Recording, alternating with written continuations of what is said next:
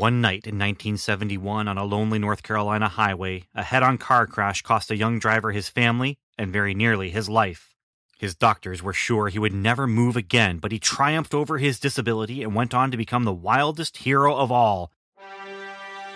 Because he's real. Stan Lee presents The Human Fly.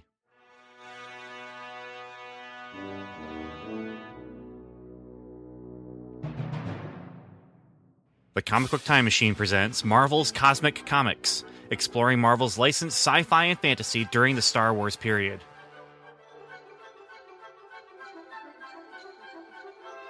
Episode 73 Silver Charity Sudden Death, Human Fly, Issue 11, cover date July 1978.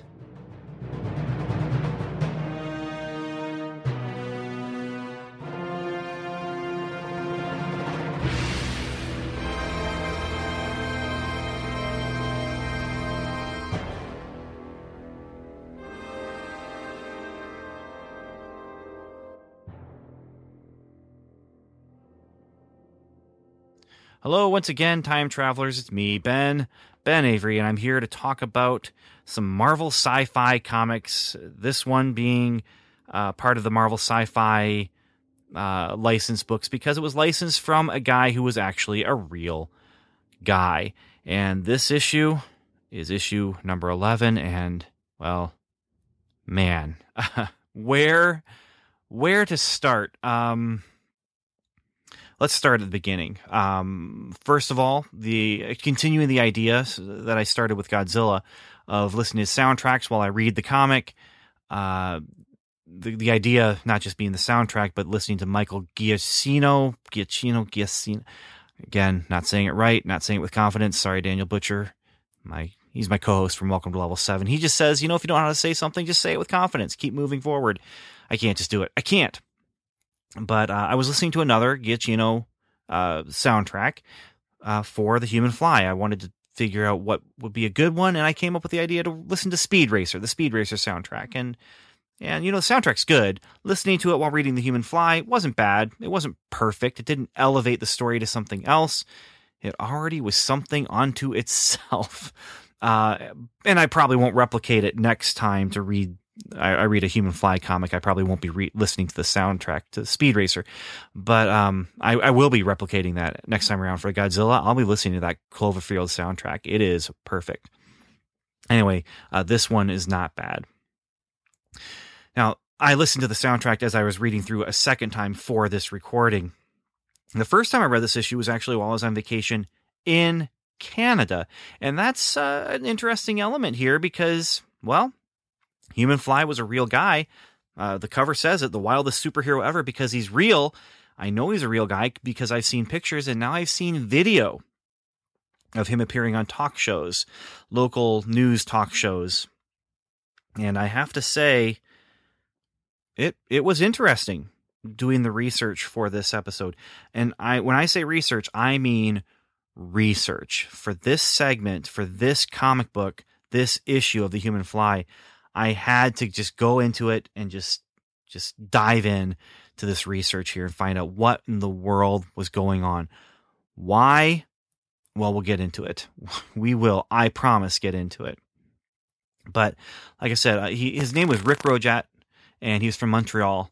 And so, you know, Canadian stuntman. Here is on the cover, we have him falling off of a bike as the bike flies over some school buses and people are acting like something's going wrong. Well, it, and it says this issue, a true to life account of the near tragedy at Montreal. Legends die hard, it says on the cover. And we're going to find out just how hard it is for legends to die inside. I'm not telling you what's going to happen, who it's going to happen to, but someone does not survive this issue. Someone does not survive. We'll get to it. We'll get to it. Anyway, looking back at the last issue, um, they had a blurb and it said this. Uh, this is from issue 10, talking about issue 9. It says, As we said somewhere, probably last issue, but you know how our memories are, this issue of Human Fly would contain some exciting announcements about our very real superhero. Now, the announcements that they're about to give, that I'm about to read, actually end up being announcements about this issue, but the announcements go like this. First, again, quoting from the, the blurb. First, on October 7th, 1977, the Fly attempted to set a world's record by rocket cycle leaping over 26 consecutive school buses. In a comics first, we'll be bringing you that story taken from real life right here in this mag next month. Secondly, also in Human Fly number 11, the Human Fly himself will be making a startling announcement of his own. That's right, we don't want to give it away, but the man himself will be giving you a hint about his own plans for the future on the very last page of our very next issue. Thirdly, but not least, we've actually begun work on a photo feature to be printed here in just a few months. Not only does it feature the fly himself, but also his assistant and those zoological wonders that inhabit the Marvel bullpen. So stick with us, pilgrims. The very best is yet to come. Now, that photo thing, I don't know if it's going to come or not but it's not in this issue. And that sidekick that they're talking about, the assistant, I guess, he's actually another stuntman who dresses up as a hero. He's not masked. Uh, Human Fly never revealed his identity while he was going around as the Human Fly. In fact, some people think he might have actually been more than one person who was doing this, or the Human Fly would be going around in the costume, but there was someone else doing the stunts and that kind of thing. Mercury was a guy who trained with the Human Fly to do stunt work, but he didn't wear a mask at all. And I actually saw him. Like I said, I was doing some research and I saw Mercury in a talk show with the human fly. Anyway, looking at this, that's a lot of hyperbole, but I have read the issue and they live up to the hype. They live up to the letter of the hype anyway, if not the spirit of the hype. So now, okay, this issue. Where do I start? Uh, I guess this this comic itself it's an odd it's an odd thing. It's an odd an odd duck, I guess. It really does have the story, the real story of Human Fly's jump in Montreal. And you know, coming into this, I already knew he had failed at this stunt. This was something that in my early uh, not research, but my early preparation to read The Human Fly, I, I found some articles about this jump. And I'm going to read from one of those articles that I found early on it's a very interesting article, and uh, the link I'll, I'll, give it when we get to it. But um, how would they approach it? Was the question. How would they approach this real life event in the context of a comic book where he just teamed up with Daredevil? I could not have been more surprised with this comic, and it's it's a delightful surprise. It's an audacious story that they tell. Uh, not in the best way uh, that you define the word necessarily, but um, it's it's it's cheese. It's cheese. It's kitsch. This comic, I don't know who this was meant for. I don't know what they were really trying to do. I, I feel like uh, Bill Mantlo was kind of just stuck in a corner. You know, let's go ahead. Well, we'll get to the credits in a moment here, but uh, I feel like Bill Mantlo, Mantlo was stuck in a corner. He had to do this story about the jump in Montreal, but then also this other announcement that they're making. Uh, okay, so let's just start. Let's just get into it. The opening splash page has an emotional fly. I mean, you can tell just by his body language. He is a down and depressed man, and he's sitting on a sofa playing the guitar. Uh, it's it's a splash page, and as far as splash page go, it's not the most um, interesting. It's not the most action packed, but it sets the emotional tone for where the fly is, and he's in a dark, dark place. As the the caption boxes tell us, you are looking at a man whose soul is in torment, a man whose reach exceeded his grasp, a man who failed, but a man who is, after all, just a man like any other. His name well, we call him the human fly. Uh, and then the credits the credits box tells us a startling new development in the life of the human fly. And that gives us the credits. Bill Mantlo, writer, Lee Elias, penciler, Mike Esposito, inker, Irv Watanabe, letters, G. Roussos, colors, and Archie Goodwin, editor. And you know, the truth is, this is a very momentous issue. There, this is a turning point issue. This is a turning point in a character uh, who is going through a personal crisis, uh, a character who is going through a career crisis as well. There, I mean, there's actually some development for the characters, and they're they make actions that that changes the course of their life, and it actually, in some ways, changes the course of you know what is one character going to be doing next issue. You know, this is not something that you would do in a you know week to week to week, uh, you know, hour long primetime drama adventure show like Knight Rider or the hum, uh, the A Team, unless you were doing it at the beginning of the season or the end of a of a season. But they they change they change people's lives in this comic. Now, people reading this comic may not change their lives. Uh, they meant to do a story that was going to you know cause you to think and cause you to maybe even change. But honestly, I, I find myself thinking more about that Godzilla comic, which wasn't intending me to think the way I was thinking, than this. Uh, the inspiration that you're supposed to find in this comic, well, you know what? It's so ham fisted. It's so, and, and then it just gets so. I don't want to give away too much more about the ending. Human Fly is depressed. He's brooding. He's playing his guitar, and it's all because of that accident in Montreal and his team is worried about him and they flash back to his team up with Daredevil and White Tiger and then they flash back to rolling into Montreal uh, where Harmony White confronts Human Fly but she's thinking I don't know how they're able to flash back about her thoughts but in their flashback about her where they're not happy with her because she's pushing herself on Human Fly as a reporter who is antagonistic to him. She also is saying, I have to do it because my boss will fire me if, if I don't. So, yeah.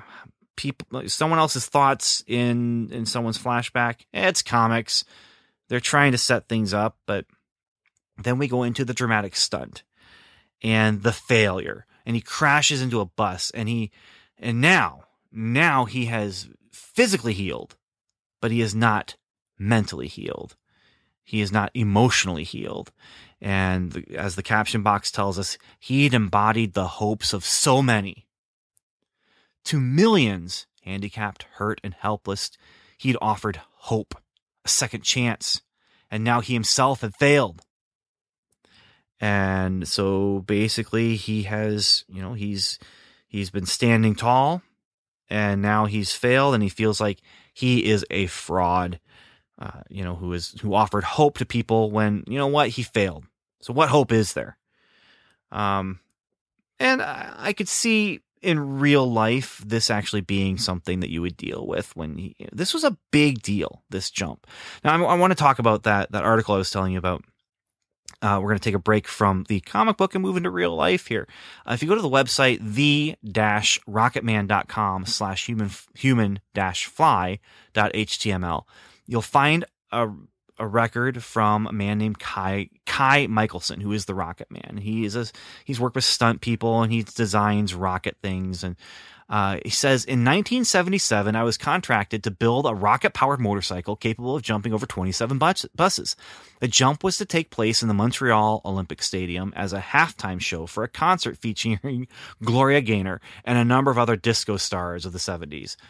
The Daredevil rider was Rick Rojatt, otherwise known as the Human Fly. At the time, Evel Knievel held the record of 13 buses, and Rick wanted to beat it badly. From the moment I met this guy, I was convinced he was an accident looking for a place to happen, especially when he told me he wanted to attempt 36 buses. I managed to convince him otherwise when we discussed the fact that in order to do something that remarkable, he'd have to hit the ramp at well over 100 miles per hour and continue to burn the rocket a couple more seconds after takeoff.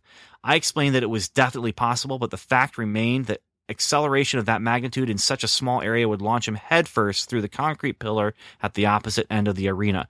That conversation resulted in his finally accepting the challenge for 27 instead. He'd have to travel 80 miles per hour, and it wasn't that there wouldn't be a crash, for I was certain there would be. It was just a matter of how bad it would be by the time he reached our nets and a huge airbag we'd have set up. As we prepared for the stunt, it soon became obvious that one of the biggest challenges we faced was the space constraint in the arena. There was no room to accelerate to the speed required, so I came up with a plan. I'd build a rocket powered motorcycle that would sit right at the bottom of the ramp instead of making the usual fast and furious approach. All the fly would have to do is get on, wave to the crowd, press the button, say a quick prayer, and hang on for dear life.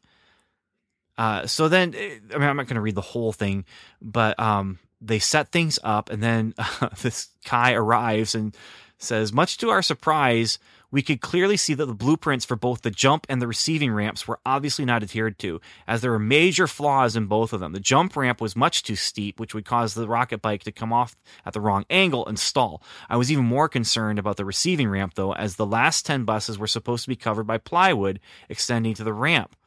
What we found instead was a plywood ramp that was about six feet above the buses with exposed steel cross members. I told the promoters that their contractors or whoever it was that built these things obviously didn't follow the blueprints we provided, and I was not going to fuel up the rocket bike until major changes were made to the receiving ramp.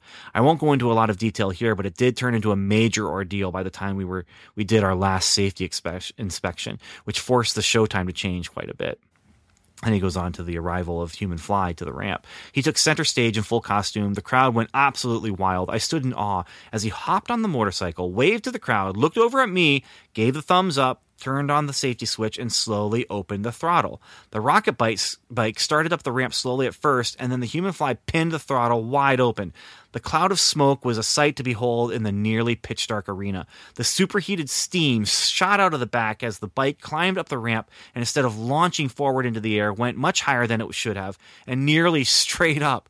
Because of the wrong angle, it stalled when he let off the throttle and the rear end dropped, nearly arching the bike completely backwards as it hit the receiving ramp hard before then crashing down on him.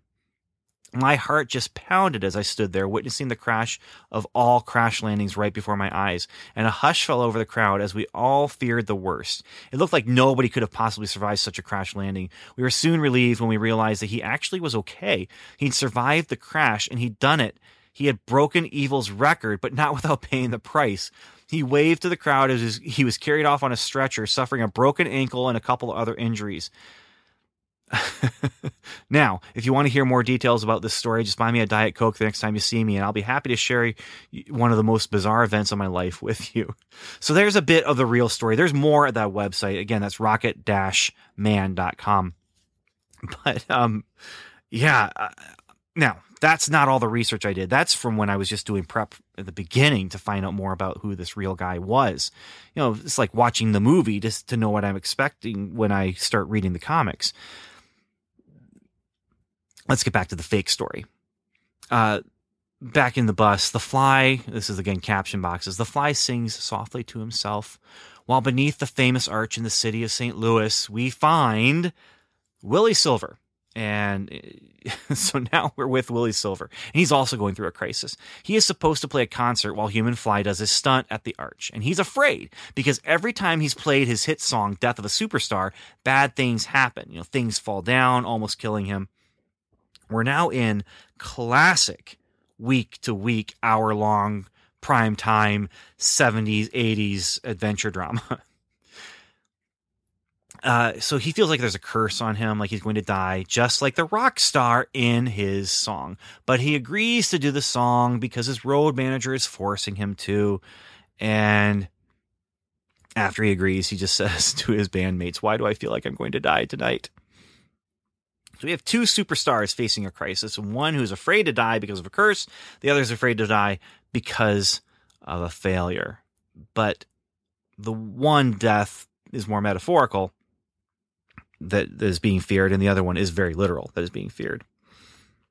Now we also find out that not only does the road manager want Willie to play Death of a Superstar, um, Human Fly also wants him to play Death of a Superstar, and he reveals to his friends he's asked Willie to play the song. And everyone's like, What's going on? Why would you do that? That's really morbid. But Fly says, No, no, no, no. It's a song of hope, of rebirth, because he's he's going to try and do the stunt, you know. And his friends discuss, Does he think he's going to die? And and then one of them says, No, he's just trying to learn to live with himself again after dying in Montreal. So the stunt is he's going to drive a motorcycle up and over the St. Louis arch. And so now we're getting into the moment of truth. You know, there is no bad guy. The well, there is a bad guy, but the the the bad guy that Human Fly must overcome is his own self doubt, his own self loathing. Then there's also the bad guy who literally wants to kill Willie Silver to get insurance money. Yeah, it's the road manager in case you hadn't figured out who was causing all those accidents and stuff before. Um, and then we also have Harmony White, who has to overcome her own uh, personal inner demon. and also her own physical, actual demon that comes in the form of her boss. And so, with these three different things happening side by side simultaneously in our climax, we have the band and they're playing or they're kind of announcing what's going on while they're playing in between songs or something because then human fly he is riding and harmony white she is reporting band playing human fly riding harmony white reporting and all three dealing with their own personal crisis their own personal demons their own personal problems their own personal fears that they have to overcome willie silver he doesn't fear death anymore. He's overcome it after seeing the fly's example. He's going to play his song. Human Fly, he's overcome his fear of failure and he's proven that there's hope because he is someone who walked away from death and he'll he'll never fear failure again. And Harmony White summons up the courage to overcome her fear of her boss by just quitting her job. Uh, and this is here's our quotes that we get from from our three characters. Harmony white in overcoming her fear she says mr braden you obviously didn't listen before. I don't work for you anymore. You can take your job and stuff it. I mean that's a song right there if i ever heard one. Take this job and stuff it. You didn't listen before. I don't work for you anymore. You can take your job and stuff it human fly he says i did it do you hear me, world? I live again. I've proven my message is real. Your faith in me has healed me. I believe in myself once more. Thank you. And he cries tears of joy. And meanwhile, Willie Silver, he's changing the words to Death of a Superstar. Now, we don't know what the original words were. We don't know what the new words were, but he's changing them and he turns around and says to his bandmates, He did it! Lads, for all of us, let's give him a song to thank him for giving us something to believe in. Yeah! Uh, that's right. The there's some sort of electrical charge in a device that's been attached to his guitar that is pressed against his flesh. And Human Fly sees the surge of electricity surge into Willie's body, and he drives his his uh, motorcycle up onto the stage, and Harmony White sees a flash from the hands of the road manager who's trying to collect on that insurance I told you about, and Harmony Harmony reveals the manager did the deed. Meanwhile, Willie is laying dying on the stage. He's burned really badly. Um, Human Fly has pulled the the cord that was causing this kind of electrical feedback or something into uh, Willie's body, but Willie falls to the ground. His hands are kind of frozen up, as if they've you know the muscles have been clenched there. And I'm sorry, I'm laughing about this. This really isn't meant to be funny. Obviously, it's not meant to be funny. It wasn't written to be funny. It's kind of funny. Uh, he's laying there and he says to Human Fly, he says, I'm done for, but my music means so much to people. Don't let my music die, okay? And Human Fly says, Okay, Willie, I promise. And so, what does Human Fly do? Is he going to try and help Willie's music not die by helping maybe Willie not die? You know, calling an ambulance or giving CPR or mm, rushing Willie to his bus to take him to the hospital personally? I mean, does he step up and act like a hero by being proactive and, and doing something to rescue this man who lies dying in his arms?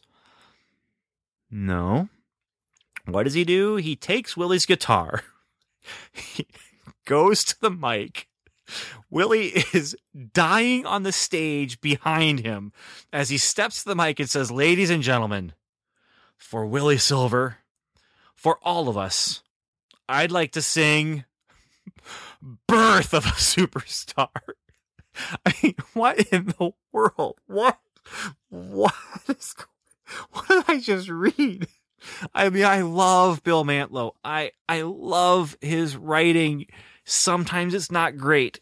Sometimes it's one of those, oh, he just just let his mind just you know, vomit onto the page and and here's the story. I needed to come up with something in a week and here's what I came up with today because I waited until the last minute to to write my my my script. And and sometimes you look at it and it's so bad it's good and sometimes you look at it and it's just not great. And then there's gems true gems. There's true brilliance and genius. It's not in some of the stuff we're reading here with human fly but it's there this is not one of those i, I feel like I feel like he was kind of forced into a corner on this one because this isn't the usual brand of human fly blandness. Uh, this goes beyond uh, into some some of the there was something like this you know early on with some of those issues, but this one, oh my goodness, oh my goodness.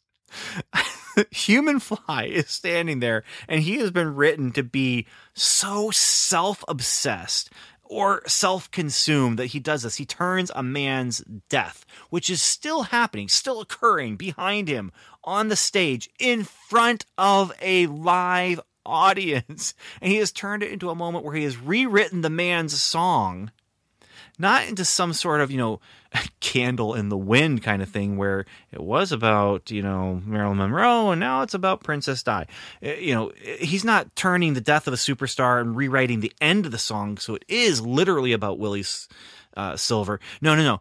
He has rewritten the man's song into a metaphor for Human Fly conquering his own psychological crisis.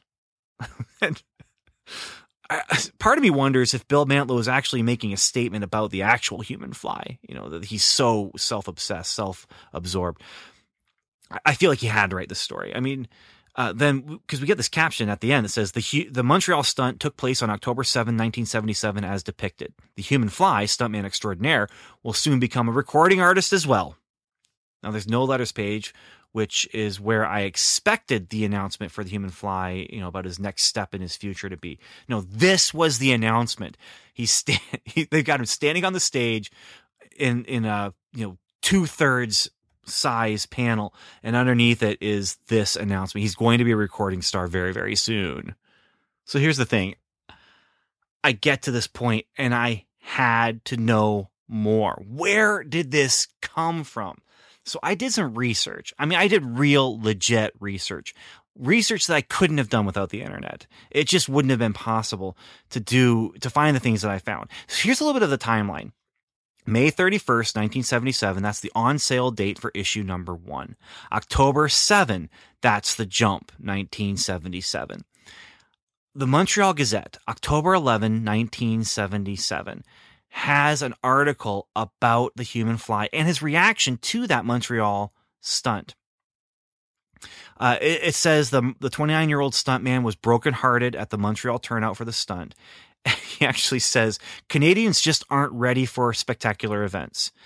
He, he says uh, he's going to repeat the same jump on the same motorcycle next year in California, where, quote, the public seems to appreciate the importance of events like this and the fact that a man is risking his life. Now we also find out there were only 1,500 people in that stadium that seated 80,000 people. Uh, the article mentions that the spectators were coming and it was an open top stadium and they were shivering in the stadium. The fly was in his dressing room crying. It says the fly wept in his dressing room and um, appealing with radio to radio stations to announce that attendance to the show, which did cost nine dollars, was now free.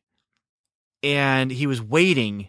Uh, the the manager said to the the, the people writing the article, the reporter, I guess the the person who wrote the article, otherwise known as the reporter, he said that um that he was waiting in, in vain for seats to fill up.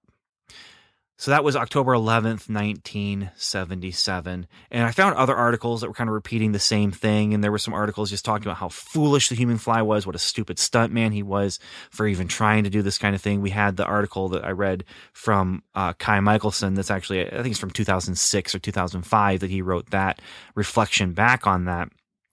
And he kind of gives the idea that he thinks human fly is kind of an idiot. Uh, okay, so October 11, 1977 that article was written. October 7th was the jump.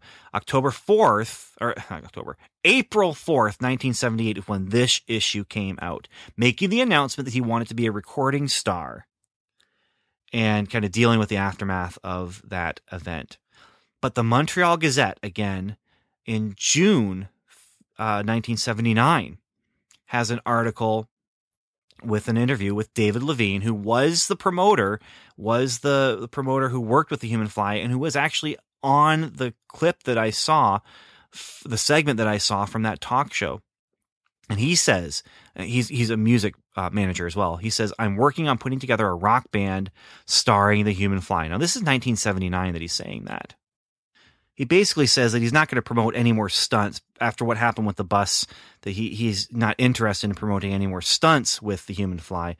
But um, then a friend of the Human Fly, Joe Ramasiri, he they're they're also talking about this decision. He says the Fly spent the last year in New York fooling around with musicians, and Human Fly himself was not available for comment, but he's serious about becoming a music star. Now, I looked the soundtrack I wanted to listen to when I was reading this through the second time. I was hoping to find something, an album, something featuring the Human Fly. I couldn't find anything. They, I don't think they ever did this. And other than this article in 1979, after the failure at Montreal, he actually did disappear.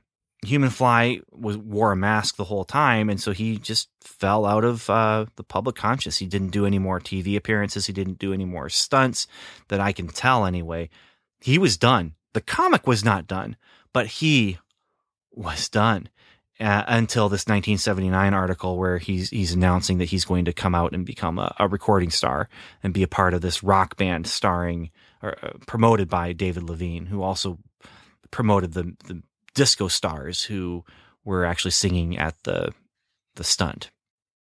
So, yeah, that's more than you wanted to know about the human fly. And if I have given you more than I than you wanted to know, I am glad to have done it. If there's more that you want to know than I'm able to give, there's not much more I can do other than say, you know, you can do some searches and stuff, but um, it, I, I've given you as much as I can give you uh, about the human fly and, and, probably about as much as I want to give you. I don't think I want to go any deeper into this, but this just made me scratch my head.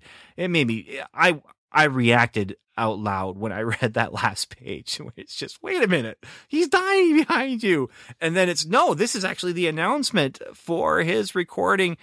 This is 1978. Uh, you know, this hit the stands in, in 1978, uh, or a year before uh, they they made the announcement in the newspaper.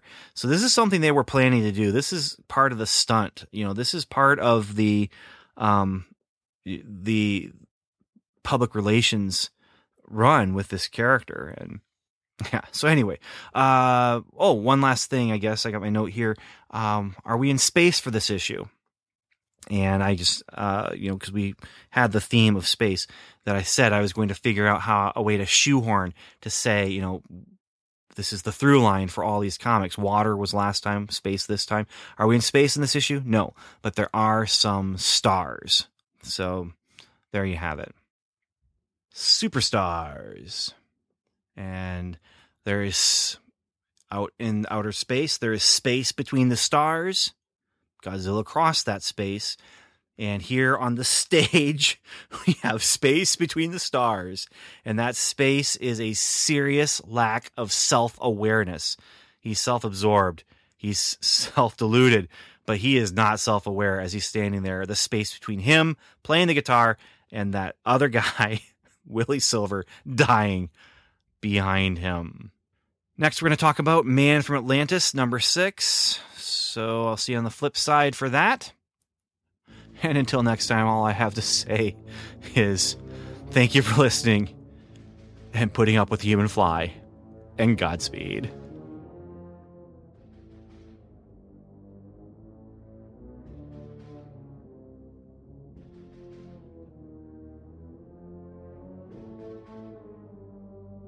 Thanks for listening to the Comic Book Time Machine's Marvel's Cosmic Comics feed. You can find more discussion of many, many more comics like Superman and Spider Man What Ifs and Elseworlds, The Six Million Dollar Man, and Batman, comics seven days old and seven decades old, on our main feed, which you can find on iTunes or at comicbooktimemachine.com. We'd also love it if you join us on Facebook at facebook.com or on Twitter, where we are at Comic Time.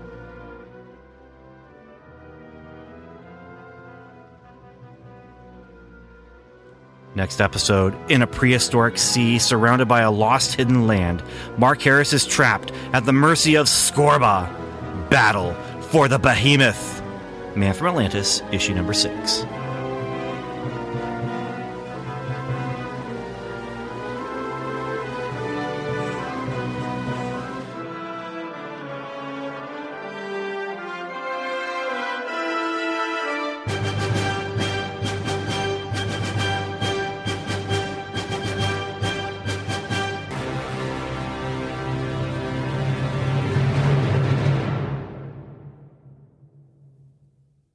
Okay, doing the new promo. Do not say take the dare. Do not say take the dare.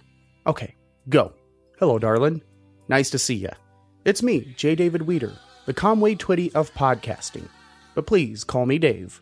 I host a show called Dave's Daredevil Podcast where I talk about Marvel's Man Without Fear and Netflix superstar Daredevil. But I'm here to tell you that things have changed. Don't worry, I've still got more hornhead goodness than you can shake a billy club at and a desperado love for Daredevil, and episodes of the show still come out each and every Sunday.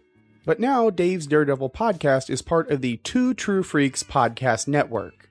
That's right, the show can now be found at twotruefreaks.com, home of Earth's mightiest podcasts.